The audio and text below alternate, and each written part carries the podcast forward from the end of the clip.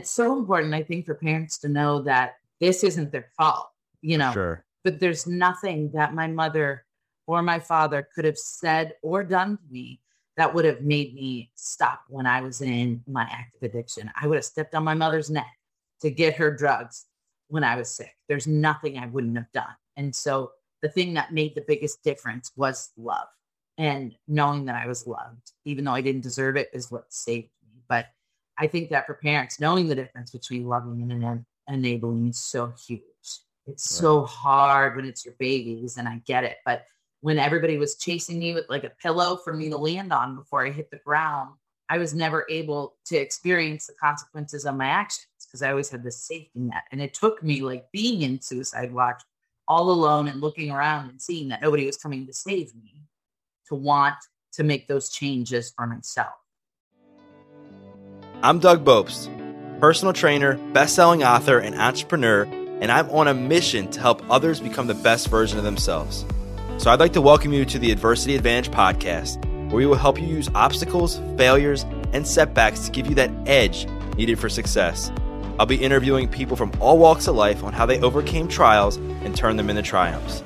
So please sit back, relax, and get ready to be absolutely blown away by some of the wisdom and stories you're about to hear. Welcome back to another episode of the Adversity Advantage. I'm your host, Doug Bopst. And today's guest is Tiffany Jenkins. Tiffany is the hilarious genius behind Juggling the Jenkins, and she has over 6 million social media followers and counting. Tiffany is a wife, she's a mother, she's a best selling author, a content creator, and a recovering addict. While she is best known for her funny viral Facebook and YouTube videos, Tiffany is incredibly passionate about bringing awareness to mental illness. She speaks shamelessly, openly, and honestly about her past and addiction, as well as her struggles with depression and anxiety, and has been featured on national television shows like The Today Show and The Doctors. Some of the things that we're going to chat about today that I think you're going to appreciate is how she navigated early recovery after incarceration and how she currently manages her emotions and stress, and what's the hardest thing that she's still grieving. Tiffany's also going to share how she developed faith in God during the most chaotic time of her life and what was the turning point for her for her transformation. We're also going to get into what the root cause was of her addictive behavior and when did her addiction begin to spiral out of control and how this actually involved her ex boyfriend, who was a police officer. Tiffany's also going to share some advice for someone who has a loved one that is struggling with addiction and how to know the difference between showing love and enabling. Our combo is also going to get into how creating content and starting juggling the Jenkins helped Tiffany overcome postpartum depression and we also talk about her most popular video and why it's so relatable. Tiffany's going to reveal her top parenting tips. And we're also going to talk about different tools to get out of a rut and so much more. So let's get this conversation going and welcome Tiffany Jenkins to the Adversity Advantage podcast. Tiffany, welcome to the podcast. Thank you so much for having me. I'm excited. I'm excited too. You are one of the most funny, inspirational, real, vulnerable people. I'm just making you speechless with, exactly, with all exactly. um, that I've seen on social media.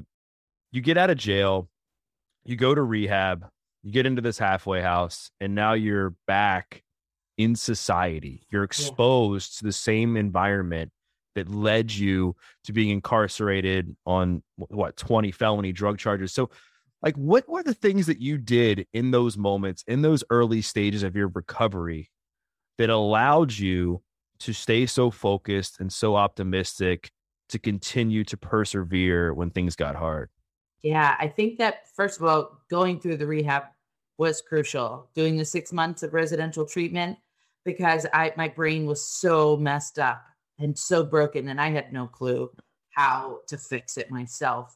And so I think that was the first stepping stone, and then making the decision to go to the halfway house where I was still accountable. So I had the freedom, like I could come and go as I please, but I was accountable. And having six other women in the house who are on similar journeys as myself, who if I if I feel like I want to use, I just walk out in the living room and I'm like, I want to get high right now. There's somebody there who's like, sit down, let's have some coffee and talk about it. It was it's so crucial for those beginning days to have a good support system. And I did what I think nobody should ever do. and that's get involved with a guy right out of the gate as soon as I moved into the halfway house. And he I mean, he got me pregnant two weeks after knowing him. And so I wasn't in the halfway house for but two months when I was pregnant.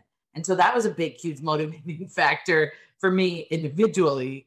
Yeah, but you hear a lot about people who are in tragic or hard situations like beating an addiction or coming out of something that was a challenge for them and then they end up having a child and that's what helps them change because it's like as addicts we don't want to do what's best for ourselves right? We want to do what's best because we're, we're chronic people pleasers.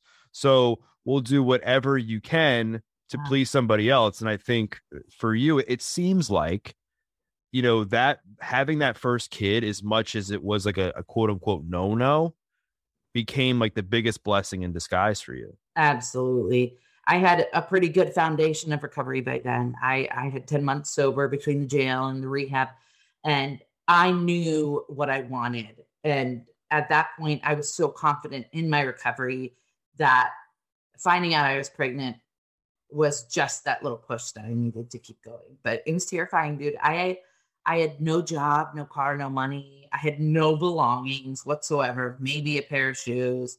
And to find out that now there's this little person in me. Not only are you not supposed to be doing those kind of activities while living in the halfway house, but I, you know, I couldn't deny it because there was a big growing. But the guy who got me pregnant was also in recovery, living in the halfway house. And so I went to him and I, you know, I was just like, hey, dude, I know uh, we just met, but I'm pregnant. And he could have run full speed away and probably should have, but he decided to marry me instead. And even though we were married, we still lived in different halfway houses and kept working on our recovery because I knew that I wasn't done learning how to live sober. Right, right. And this is, I guess, was the the first guy in your recovery journey in your sober life that proved to you that you were lovable other than your dad, right? Because yes. And I think to it seemed like to me one of the the turning point for you was when you were incarcerated. Christmas Day rolls around, oh. and you get this visit from your dad, yeah. and it can be. I'm, I'm sure that was incredibly emotional. You, on, you know, there was a lot of uncertainty there because you never know what somebody's going to say what's what was that conversation like? Because I know he said a few things to you in there. Yeah. That was the big stepping stone for you to take your recovery seriously. Absolutely. It was the one I think thing that truly changed my life. When my dad came to visit me in jail on Christmas, when I was already so depressed, because when you're in jail and you're like in this dark dungeon and you think about what life was like before, it's like, man, I'll never get that back. On Christmas, I was thinking about my other Christmases when me and my sister were kids, you know, opening presents just so innocent. And it was such a contrast between where I was. So seeing that familiar face, first of all, did wonders for my soul. And then when he said to me, You're my daughter, and there's nothing you can ever do to make me think differently of you, I will always love you no matter what. That was the first time that I felt like worthy of being alive because before that i i didn't think anybody would ever love me or trust me or want me and so hearing that my dad still was there with his unwavering love was like wait a minute somebody cares and then he told me he had cancer which was a bummer i had already lost my mom to cancer but then he told me he had 62 days sober because of his diagnosis and he said you need to get your stuff together and get out of here so that we can do this recovery journey together as a family. And I, boom, that was it. That was all I needed to hear. My time with my dad was limited. I had somebody out there rooting for me, and I had the opportunity to make sober memories with him before he died. That was it. I started writing to rehab, begging them to let me in that day. Hmm. That's amazing. And you kind of got lucky in that you were going, you were supposed to go to this one rehab right? Yeah. That, that, was more like structure driven. It was like a, a, a, almost like a leg of the criminal justice system, and then yeah. you end up having this. I mean, I guess you call it like a reconciliation with with God. So, how were you able to develop a relationship and believe in something like that at a point in your life where you really shouldn't I mean, on, based on where you were at, the odds were so stacked against you. Like, how were you able to develop that blind faith that somebody was looking out for you?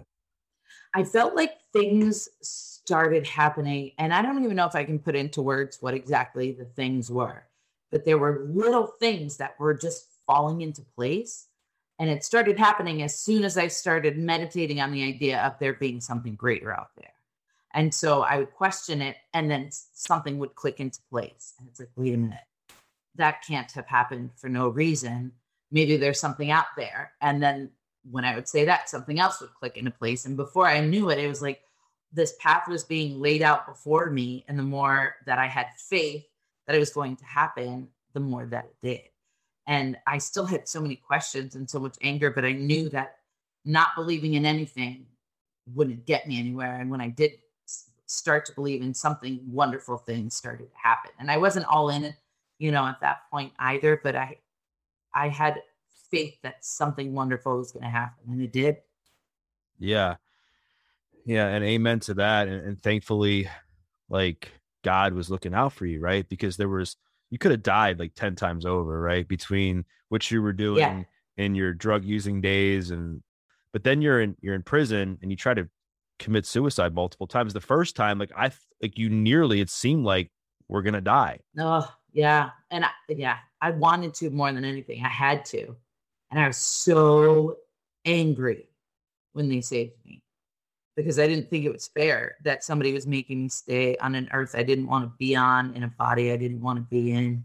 It didn't seem fair to me, and it, you know, looking back now, I see that, right. that was just another one of those things where there was a greater work at play that I didn't understand. There was a greater thing happening that I couldn't comprehend. Right. Yeah. And I mean, obviously, thankfully, that it was a botched suicide attempt. Yeah. And you were able to get put on suicide watch and they took care of you and, and got you through that part because then you started to meet these other people in the prison system that became stepping stones, obviously, for your recovery journey now. And I know one of the main reasons that you wanted to take your own life was because you didn't want to face the pain anymore the pain of life, the pain of the opioid withdrawal, the pain of like having to come to terms with the choices that you made. And I know a big part of your drug use and everything that you've done has just been a result of the inability to manage pain and insecurities in a healthy way. Yeah like so you still have a lot of that pain now unfortunately both of your parents have passed mm-hmm. you still deal with anxiety depression you still deal with these, these negative thought patterns you and i were having a conversation before about about your health and, mm-hmm. and why you want to change that so, so how do you manage pain now in a way that, that's conducive for your mental health in a way that is pushing you forward in your recovery journey yeah a lot of i mean a lot of the pain that i'm experiencing now is stuff that i have always experienced but prior to now I didn't have anybody to talk to about it. There was there wasn't that open dialogue with my parents, like about what I was feeling and thinking. And then when I went through rehab, I was given some new tools to use. I like examined all these parts of me that were broken and all of these behaviors and learned that I wasn't alone and learned that there was ways to cope. And so now I'm not great at coping with grief. Mm individual, like specifically grief. I don't think that I have mastered that yet. I, I still kind of just use humor and bury it down somewhere. And it surfaces at really weird times, really random times. But as far as anxiety and depression, I have learned first and foremost that I'm not alone. Secondly, I've learned that reaching out for help is the greatest gift that you could give yourself, your future self, your family, those around you.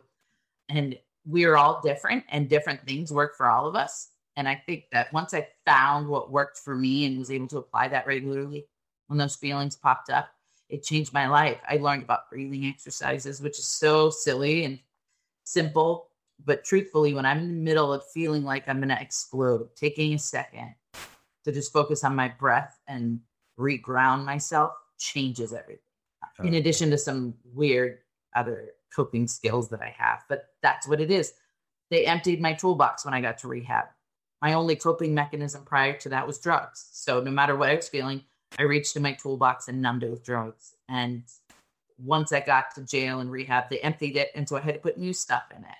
And Hmm. all along the way, I'm collecting stuff to put in there music, meditation, sponsors, friends, and recovery. I'm always adding. and you mentioned that the the biggest thing now that you struggle with with handling although you do handle it in a way that's fairly productive is grief like what are some of the things as you look back that you're still grieving over that you're you're you're dealing with now I think my mother's a huge one. I didn't even start using it until the end of my mother's life. And I wasn't sure what she knew. We never talked about it, or if we did, it was rare. And so it wasn't until after she passed and I reconnected with family and they told me she knew the whole time, but she knew that she only had a little bit of time left. So she didn't want to ruin it by causing a fight. So she never said anything. Mm-hmm. And that bums me out because that you know i i have faith that she knows and she's proud of me and she sees what i'm doing but the logical part of my brain doesn't have proof of that and so there's always a question mark there a tiny one because i know that it's not beneficial to have that question mark i know that the only thing that benefits me is thinking that she's proud of me but just not having an opportunity to apologize the situation with my mother allowed me to be more present with my father when he was passing so I'm grateful for the experience with my mother in that aspect because I knew I didn't want to feel that again with my dad. And I also think I have grief about a lot of stuff in childhood that I didn't address. I didn't have a lot of trauma in childhood. I didn't experience a lot of the horrific things that so many people experience. I think, if anything, I just worried so much as a kid that I missed out on a lot of enjoyment because I was too worried about what people were thinking and making people happy. And I worried a lot about my parents dying, which is super ironic. right right wow and, and thanks for sharing that about your mom and your dad and and you well you mentioned that you didn't have like a traumatic childhood but just reading from your story your book and like i read a blog post the other day that said like the one thing that you still remember like it was yesterday was i think i forget the exact age you were like seven or eight and it was when the police came to arrest your dad Yeah. that, that was like the end of your parents marriage and i recount seeing that after that like you just saw this instability with him and his new girlfriend or in his new partner and they were fighting and their their relationship was super toxic and very up and down and they would tell you everything was fine but you're you were observing how you know dysfunctional it was Yeah. and then i think on top of that you mentioned that you were kind of picked on in school because you started to to gain weight right and Yeah. played it off and used your humor to, so do you do you feel like looking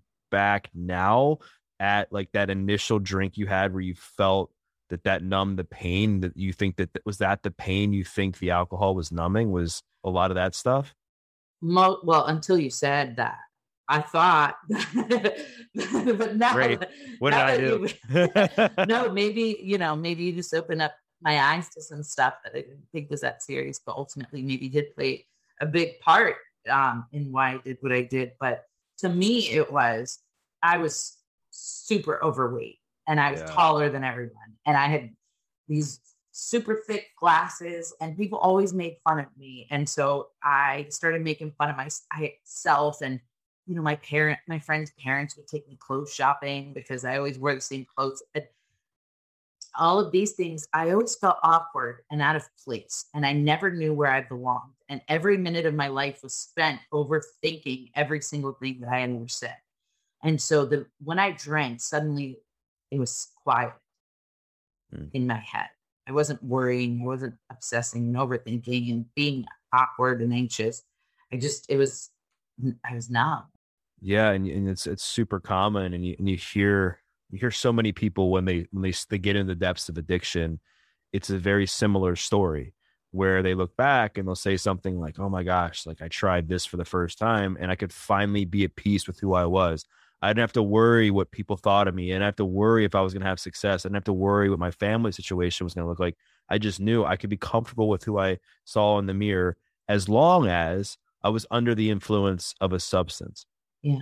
now, I think there's like a this this seesaw effect with with with with when you're using drugs or alcohol where initially you're using the drugs to have fun, fit in, party, but eventually you're using it to deal with the shame of the person you've become or the numb the pain of the fact that you're you're you've now realized that you're making these continual choices that don't align with the person you truly are at your core. So when did that start to change for you? I think that in my addiction, when I started dating the police officer, right that's when the guilt kind of started setting in because I had another person there who I was fooling every day and taking advantage of every day. And so I started feeling guilty and trying to numb it. And that's when uh, I always picture it like a carousel, but yeah, a seesaw totally makes sense also. I would feel bad about the things that I did the day before. And the only way I knew how to feel better about it was to do drugs. Or I would tell myself, I just have to get enough drugs so that I can be level headed enough to make a plan to get myself out of this conundrum and then I'll be okay. And that never happened. Yeah, I can imagine when you're living this double life and you're living with a police officer who you know at every minute could be like could catch you because that's like their job really is to catch yeah. the people who are who are breaking the law and you're breaking the law around the clock. You're manipulating him, you're constantly telling lies, you're stealing stuff from him and others and he's oblivious to the whole thing. Like, like how the heck did he not know? Like, I, I, I, I find that super hard to believe. Yeah, and I, the, people ask me that all the time. To be honest with you, I think that somewhere he knew. But when you love somebody and they're looking you in your face and telling you that you're crazy and that what they're thinking isn't true you know, I had to be gaslighting him every minute of the day and manipulating and lying to him every minute of the day. And when love is involved and you love somebody so much, you tend to ignore the red flags. And I gotta say, that has to be what happened because you know he would find equipment of mine that I use to do drugs, and I would just explain it away. He just loved me so much, and I think wanted to believe it so much that our his brain did a weird thing. I and I've never really thought about this before until this very conversation about gaslighting, because that's kind of a new term to it me. Is. And, you know, so I always think about it as the other person gaslighting. But in this situation, I was clearly, obviously gaslighting him every minute. I would look him in the eyes and be like, what? How can you even say that? You're crazy. There's no way that I wasn't raised that I was earlier. And, you know, I, had to do that to him 10 times a day. And I've never thought about it until this moment. I knew I was lying. I knew I was manipulating. I would start a lie on Wednesday because I knew I would need it on Saturday. Every single minute of my day was spent constructing stories to keep me and the truth about who I was hidden. Right. And I know you had some grief around that. So I guess so was there any like work you had to do internally like after you got out of rehab to to heal the relationship not only with yourself but so that you could have a healthy partnership with with your now husband? Yeah. I i think that i did most of the work in rehab. I did the 12 step program and so it allowed me to really examine all the choices that i made in the past and my part in it. I didn't think anybody would ever love me again. Um, i remember sitting in jail and being like once someone finds out what I did to my ex boyfriend, they're never going to want to be with me. But I think my husband, boyfriend at the time, had done so many terrible things in his own way that he knew that he couldn't judge me because he had been where I had been before. We will get you back to this episode of the Adversity Advantage in just one second. But first, wanted to give a quick shout out to Danette May and Earth Echo Foods. Danette was a past guest on the podcast and shared her incredible story and how it inspired her to create her products such as Cacao Bliss, which I take every day, either in my coffee or in a smoothie. It starts with 100% organic cacao beans that are naturally kissed by the sun, maintaining its miraculous health benefits. Then it's blended with turmeric, MCT oil, coconut, Himalayan sea salt, cinnamon, and black pepper for the perfect blend to make you feel the best you ever have. The result? Fall in love with a truly decadent, healthy, guilt free chocolate removing your cravings, facilitating weight loss, boosting your energy, and reducing your inflammation with one simple drink. Not only that, it is friendly to keto, gluten free, paleo, vegan, and vegetarian diets, So go to earthechofoods.com forward slash Doug Bopst. Again, earthechofoods.com forward slash Doug Bopst. Check it out for yourself and learn more about the amazing benefits of Cacao Bliss. And when you enter in the promo code Doug at checkout, you'll get 15% off. Now back to the show. Yeah. I, I want to get into like what inspired you to start creating content, but I think first something that was on my mind was I have a lot of parents listen to my podcast. I have a lot of parents that reach out to me about their kids and they're like, like, what can I do to prevent so and so from using drugs? Or what do I do if so and so comes to me and says they're addicted? Or how do I know? And and it's a hard question for me to to answer because it's it's so complicated and everybody responds differently and there is no magic solution. But like was there anything you wish that would have happened differently in your childhood that you think could have changed the path of of your addiction journey? I that's a, a really hard question. The question you get asked is one of the harder ones for me to answer as well because there's so many variables but i do think about it from time to time and i wonder if i had a name for all of the things that i was feeling. Like if i knew back then that anxiety was a thing and it was a categorized mental illness and that there was help for it. And if I knew that depression was a thing, how differently my life would be if I knew I could get help for this and it didn't have to be that way.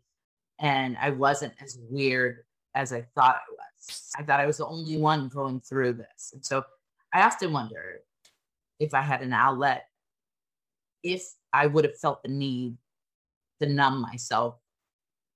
So I to parents when I talk to them, I just when people ask me, are you going to talk to your kids about whether you know your past? I always say yes. I'm always going to have an open line of communication. I'm always going to look out for those signs and tell them like, hey man, I see that you know things seem a little bit off with you, and I just want to let you know that you can talk to me if you need to. And if you don't want to talk to me, I've got a cool buddy over here who works at this place, and you can talk to him. And I just want them to know that whatever they're going through, they don't have to go through it alone, and that there's help available because I don't feel like I had that.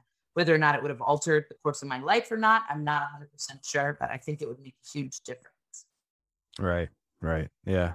So, yeah, because you, you kind of always wonder or look back and wonder what if. And um, I know in my experience, when people have asked me that question, I like look back and I say, you know, if I was dating a hot girl and you know was was thin and had big arms and was athletic and successful or whatever, like you know that's what i would have wanted back then but now i've been that and i've mm-hmm. had those things and i've still struggled with my yeah. mental health so it's a catch 22 you know and it's so important i think for parents to know that this isn't their fault you know sure but there's nothing that my mother or my father could have said or done to me that would have made me stop when I was in my active addiction. I would have stepped on my mother's neck to get her drugs when I was sick. There's nothing I wouldn't have done. And so the thing that made the biggest difference was love. And knowing that I was loved, even though I didn't deserve it, is what saved me. But I think that for parents, knowing the difference between loving and enabling is so huge. It's right. so hard when it's your babies, and I get it. But when everybody was chasing me with like a pillow for me to land on before I hit the ground, I was never able to experience the consequences of my actions because I always had this safety net. And it took me like being in suicide watch all alone and looking around and seeing that nobody was coming to save me to want to make those changes for myself. Right. Oh, I want to double click into that love versus enabling mm-hmm. topic because mm-hmm. I think that's important because that's a big struggle for parents is how do you know if you're how do you know if you're enabling them versus just showing them just showing them love yeah. And like, what's the difference? So if you could speak to that, I think people would really appreciate it. Yeah. I just want to also say that I'm not a professional at anything. Like, I don't have any degrees. I didn't graduate high school. So everything that I'm saying is just based on my experience as the addict, as a mom. It's so much harder for me to speak on this subject because when it's your baby, I totally understand. But as an addict, I can tell you that um, if you are doing anything that allows them to live comfortably in their addiction, it's probably enabling. And people get really upset with me when I start naming things outside of the obvious. So, obviously, if you're giving them money, that's considered enabling. If you're giving them rides and buying them cigarettes, that's making their life easier in their addiction. And so that's enabling. But when I talk about like giving them a place to sleep at night, I, parents get really upset because they're like, that's my baby. I'm not going to let them sleep on the street. And like, I get it, that mindset. But I also know that it's taken a lot of people many nights of sleeping on the street to be like, dude, I don't want to do this anymore. I can't live like this anymore.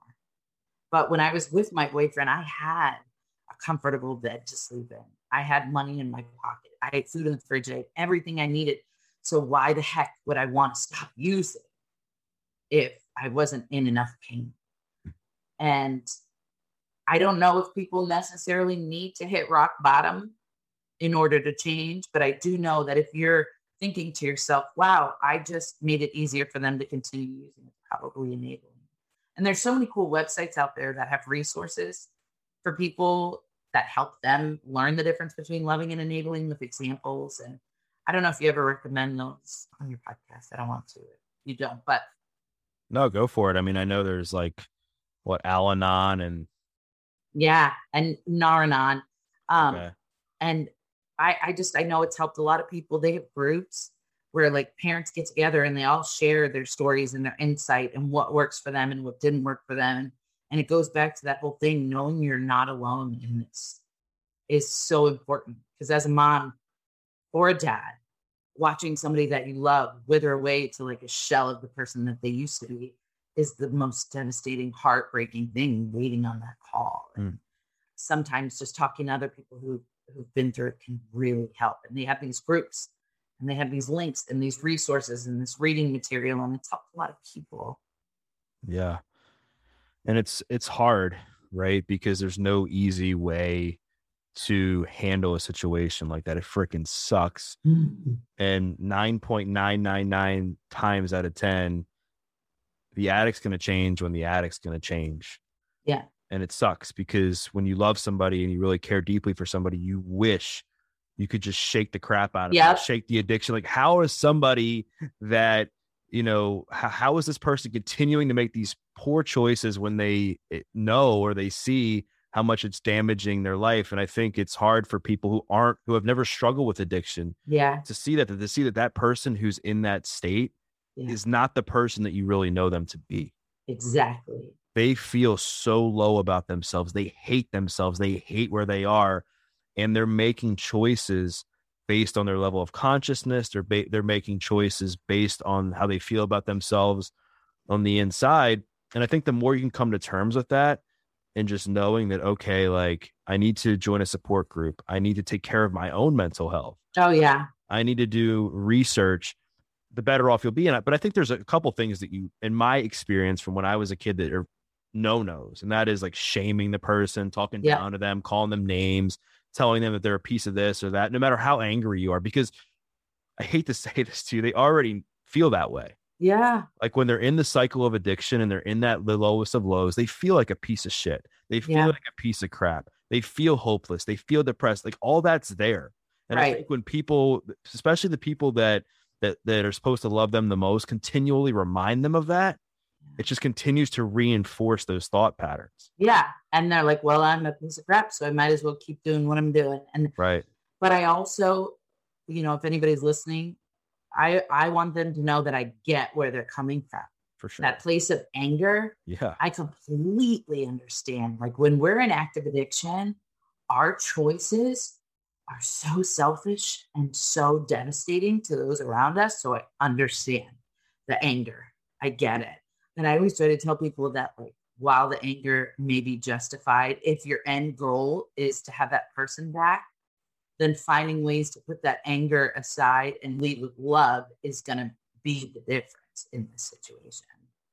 Right right and i like how you pointed out just to do some research and, and and go to some different resources where people are professionals because again like both you and i can only speak for our from our own experiences based yeah. on the situations and lives that we've lived and it's tough because what would work for me might not work for you what would work for the my neighbor might not work for this but it's just it's so different but i know the one thing that works for a lot of people is getting vulnerable, embracing community, sharing your story, and just opening up and just letting people know that I have problems. I'm struggling. I'm not alone, and neither are you. And that was a big inspiration for you to start to to share your story. So, how did that start?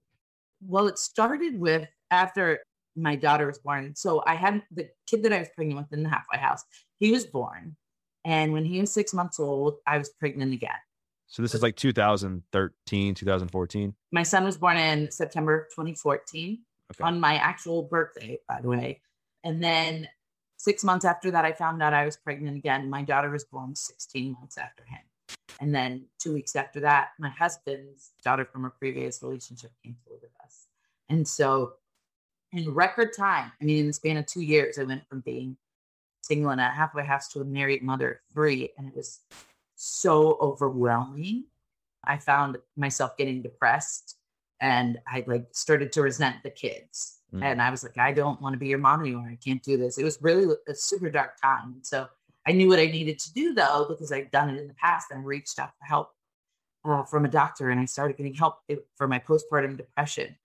But the one thing was like I would go online to see what other people were doing and how they were coping with motherhood.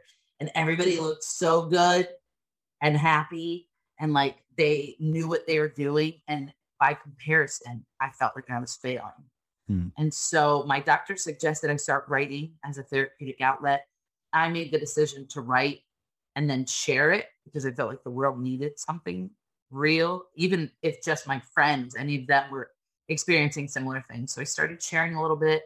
And then I was amazed at the response. And so then I was like, wow, they're accepting this part of me let me share this part of me. And the deeper that I got and the more personal I got, the more people were grateful and would email me. And I was honestly, I was shocked at how many people not only accepted me, but like in a weird way celebrated all of these parts that I kept hidden for so long. And that really inspired me. And I was like, these people are thanking me for talking about this because nobody's talking about it. And so that's where juggling the Jenkins came from. I started then making videos and I wanted to portray a message to people that, you know, social media isn't always real. And a lot of us are really messed up and it's okay to talk about because that's how things change. And, and it just took off, man. After it just kept growing and it was very overwhelming. But what was happening was there was like a shift. People saw that it was okay to admit you're a little messed up. It's okay to admit you don't know all the answers that's a big thing in the world. Everybody, you know, thinks they know everything and admitting like, I actually don't know the answer to this. Can you help me figure it out? And that's what the community was. And it was incredible. Hmm. Wow. And, and it seems to me that people just love uh, how real you are, like how honest you are, and also your sense of humor that you portray during this whole thing. But I think my question along that is I don't know if you've been asked this before, but you used comedy and humor as a kid to kind of hide and numb a lot of the pain that you went through. Yeah. So do you ever find yourself doing that now? Yes. if so, like do you catch yourself and try to say, okay, like this is something I need to work on, or how does that work with what you do today?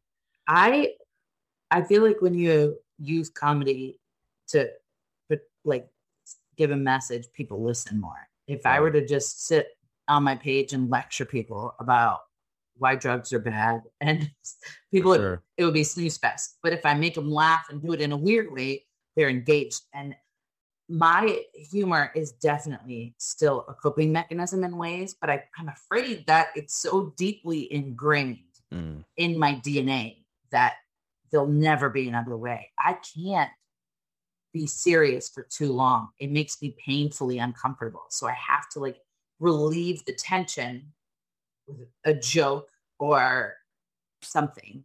And um, it's gotten me to where I am. And I I don't and but I do definitely have a wall up still around right. people. It's really hard for me to truly let people in to see the real me. Part of me is because I'm afraid they're not gonna like what they see. It's very weird when the internet is constantly praising you and telling you how amazing you are and telling you you saved their life and you're their hero and all of this stuff. And it's like, whoa, wait a minute. Like I couldn't even get out of bed this morning because my thoughts were so dark. Like I don't know how you're saying that to me right now. And I've got this very weird imposter syndrome thing going on where I feel like I've got everybody fooled constantly. And so that's my biggest struggle, I think, is trying to keep the bar low and make sure everybody's taking me off of their pedestal. It's a constant, not battle, but it's just, I constantly have to tell people there's no difference between me and you. I wasn't born with special DNA that allowed me to get clean or allowed me to talk about my problems. We all have the ability. And, you know, just letting them know that I'm the same. I've gotten really good at just screaming out my problems as soon as they come up. I have to. Good. As soon as I start to feel crazy, I just I yell it out. So whoever's around me knows and I'm feeling unstable, I'm super open about it. I have to be. I can't sit on things nowadays. Resentments, anything. If I a resentment against somebody and they're bugging me, I have to tell them right then and there because I can't move on with my life pretending like everything's okay. It's not. Right, right. And and I know one of the the videos that has done super well for you that I think a lot of people relate to. I watched it and I totally relate was this like if your brain had a like a, morning if you had a morning meeting with your brain what that would look like and i think a lot of people who are listening to this are going to relate to that because i think most people struggle with some form of this so if you could first i guess you know talk about the concept of the video why you did it and then how you deal with a lot of that stuff now because you're very successful it's not like you you have all these thoughts and then you just use as an excuse to just sit on the couch all day you still create content you're still a mom you're still a business person you're still a wife and let's talk about that for a little bit. The video i i have these thoughts in my head and instead of just telling people about them i wanted to show them.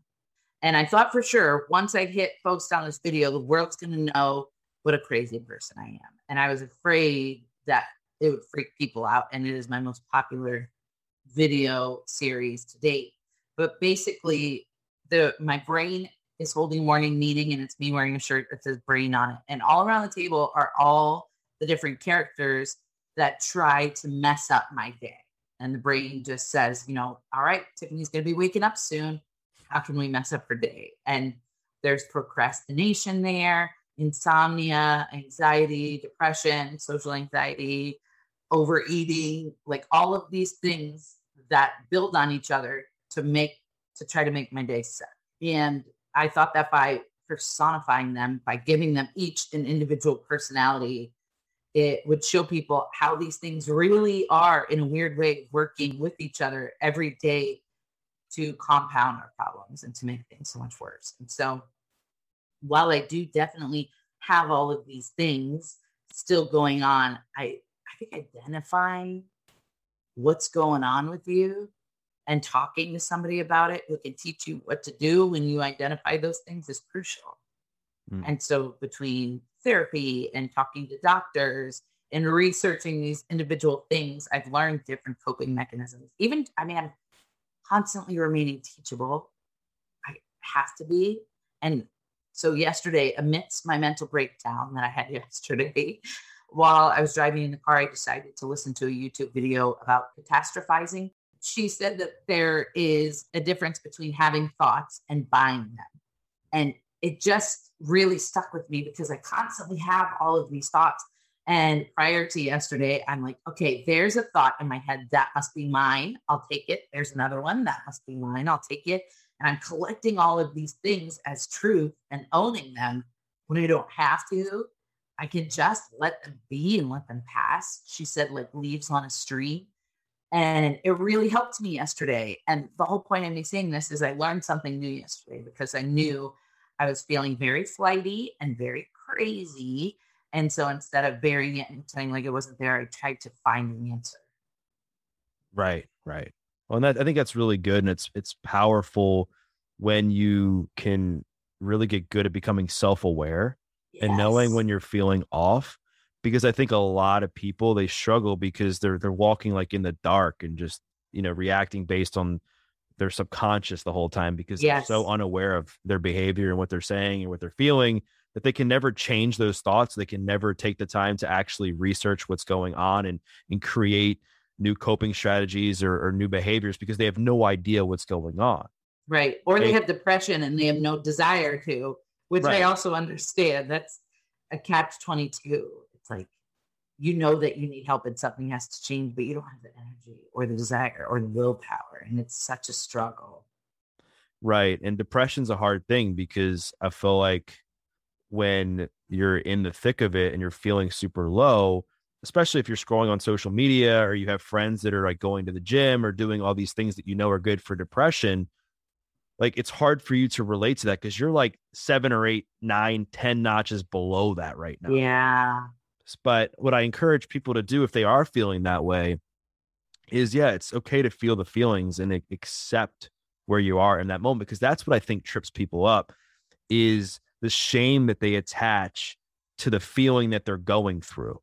It's like like oh my gosh like why should i be why am i anxious i have everything going for me or why am i depressed i have a good life or why am i so stressed and just realizing that's just a healthy part of life mm-hmm. and it happens mm-hmm. to you whether you're using drugs or you're not using drugs it happens to you whether you're successful or not and i think what differentiates those who stay in that that place and those that get out fast is accepting that it's part of life and then being like okay what are some small things i can do right now to help change my state and make me happier. It could be like going for a drive. It could be going for a 10 minute walk. It could be calling a friend, just simple things. Yeah. And that will then, that'll do two things. One, you'll feel better about yourself afterwards because you're like, wow, I'm so proud of myself that I got my butt off the couch that I've been sitting on for the last three days and I move my body. And two, you're going to get this, the natural endorphin rush or whatever from your, the brain, your brain, because you're, you know, feeding it something good. And I cannot emphasize that enough for people who are feeling down and, and knowing that it is okay and that yeah. it's hard and I've been there. But what I do know is staying there makes it worse.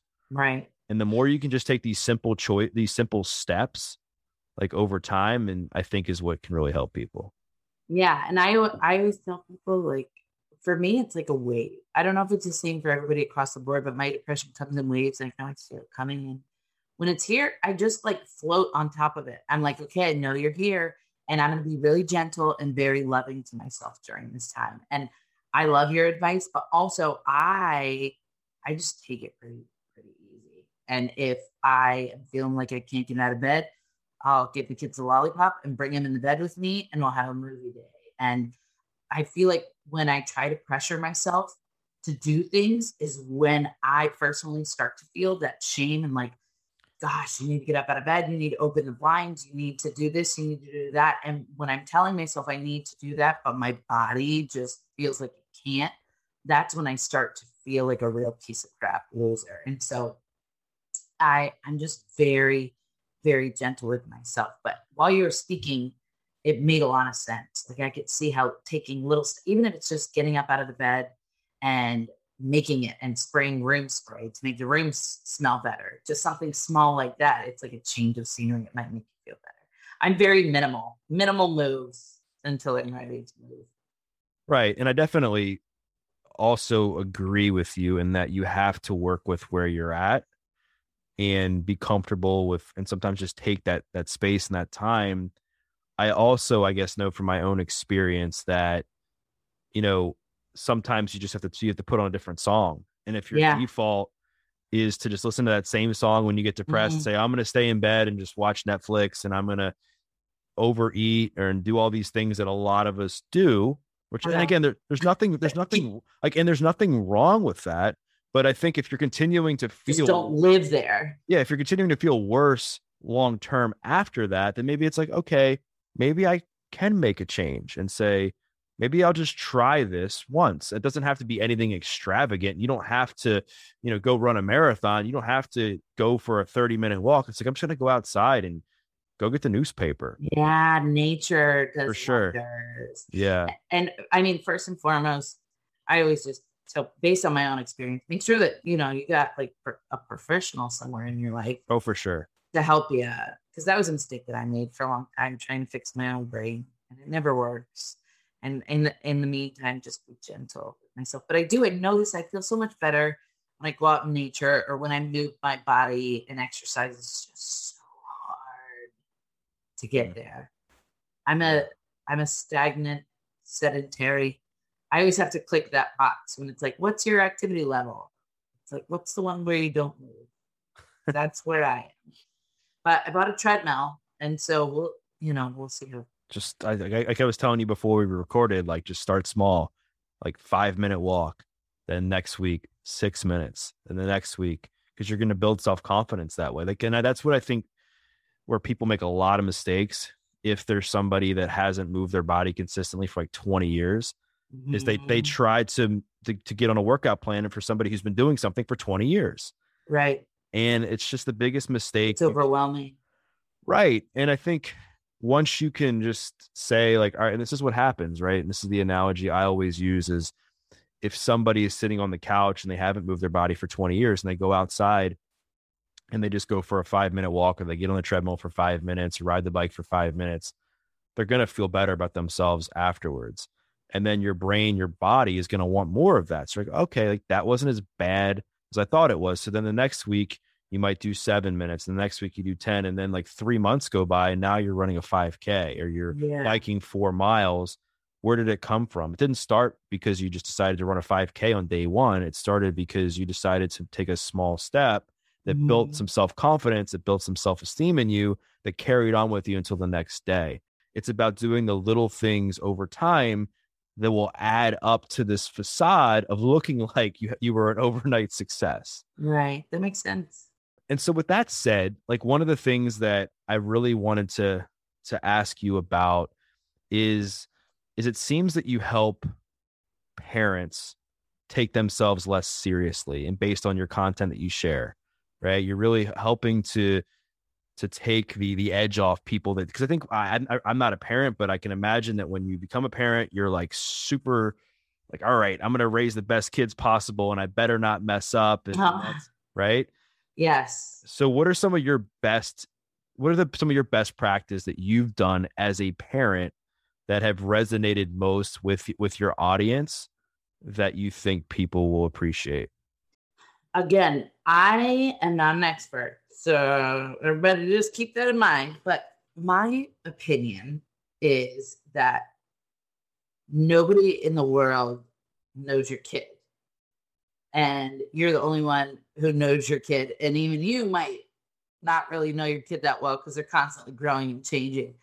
And so I think that just being honest about the fact that I have no clue what the frig I'm doing that has really resonated with people and it's just it's the truth. My kids are very different.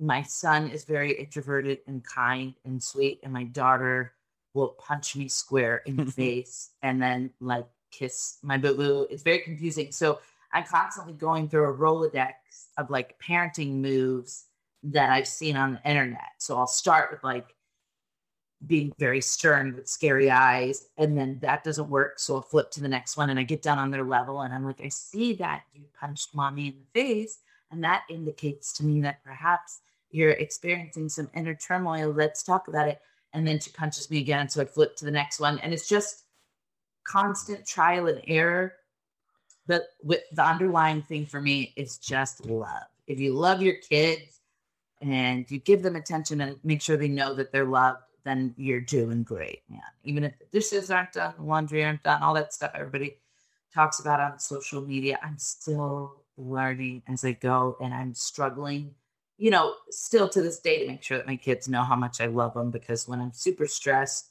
or overwhelmed and trying to balance work and home, I'm afraid that I might come off as not very loving. And so I'm just adjusting my sails constantly and right trying to make sure that uh, they know that they are the light of my life because they truly are. I never knew how much I could love another person.